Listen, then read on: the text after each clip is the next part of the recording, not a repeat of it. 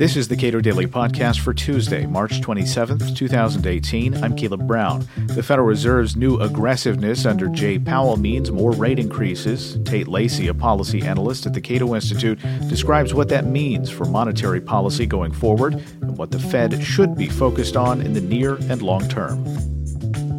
So we saw Jay Powell uh, conduct his first press conference as you point out, we'd seen him in uh, testimony on the Hill prior to this, but this was the first chance for the press to ask questions about that policy decision. Uh, the Fed did indeed raise interest rates, uh, their two administered rates, um, but that was largely expected. Uh, market prices had essentially fully priced that in. Uh, so that was a continuation of what's often called the Yellen plan, this sort of very carefully communicated normalization plan uh, that they they created throughout her tenure. So so Powell has yet to really set himself apart policy wise. Um, he struck a slightly more bullish tone on the economy, and that's because some economic data has come in indicating that uh, an expansion, a little increased expansion, could be on the horizon. Uh, but in in actuality, most of where he deviated from his predecessor was stylistically um, rather than policy wise. So the policy looks to be the same. Uh, Fed projections still indicate two more rates hikes this year, though they inched up closer to four. There are some market odds indicating that uh, a total of three and a total of four are now uh, roughly equivalent uh, prediction wise. But uh, the policy was was largely expected.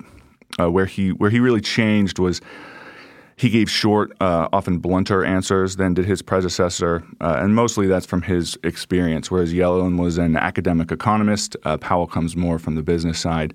Uh, so he churned through the questions quicker. The press conference was shorter. Um, but we didn't see much policy deviation yet. So, to be clear, then, if, if the change is more stylistic than uh, substantive, it's worth noting that one of the things that uh, Janet Yellen championed was the assumption of the new authority that the Federal Reserve has claimed to, for example, pay interest on bank reserves uh, and other things. Yeah, so that that authority came from uh, a congressional act. Um, and the Federal Reserve has used it in an unconventional way since the depths of the crisis. There was a question uh, to the effect of is there any consideration at the Fed about going back to the pre crisis framework, a much more market driven operating system where the amount of reserves in the financial system and the target interest rate called the federal funds rate are linked. Uh, the size of the balance sheet as a result of QE programs, quantitative easing programs, uh, has ostensibly severed that link so that the balance sheet can adjust in size irrespective of, of how it uh, translates into interest rate moves. Uh, Powell sort of hemmed and hawed on that answer, saying that uh, the Fed was comfortable with the framework. They're still learning quite a bit about the framework. Uh, not sure how those two comments jive together.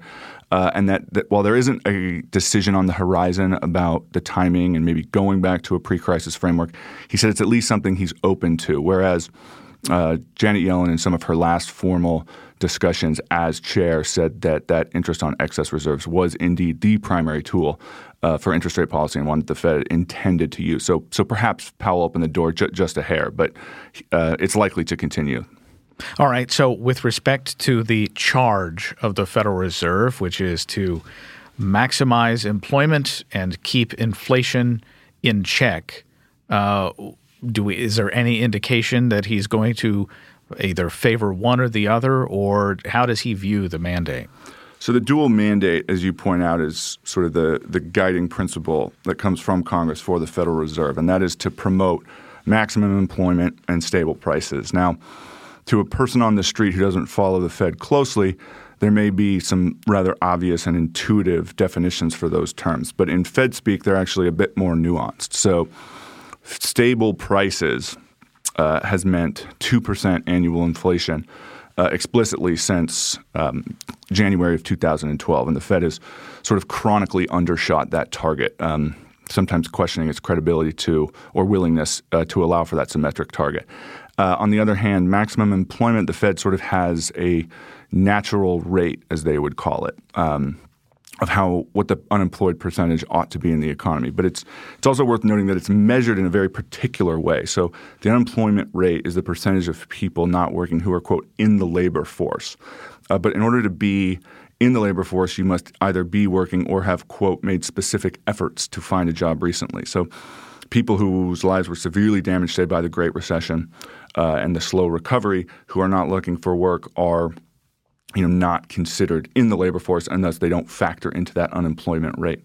So one thing that's interesting to consider about uh, Chair Powell going forward is, you know, is he going to be boxed in policy wise by this dual mandate? Because while certainly the Fed can make, and they have in the past, made policy errors that have driven up the unemployment rate, um, either with you know overly loose monetary policy or raising rates aggressively, uh, inviting in recessions.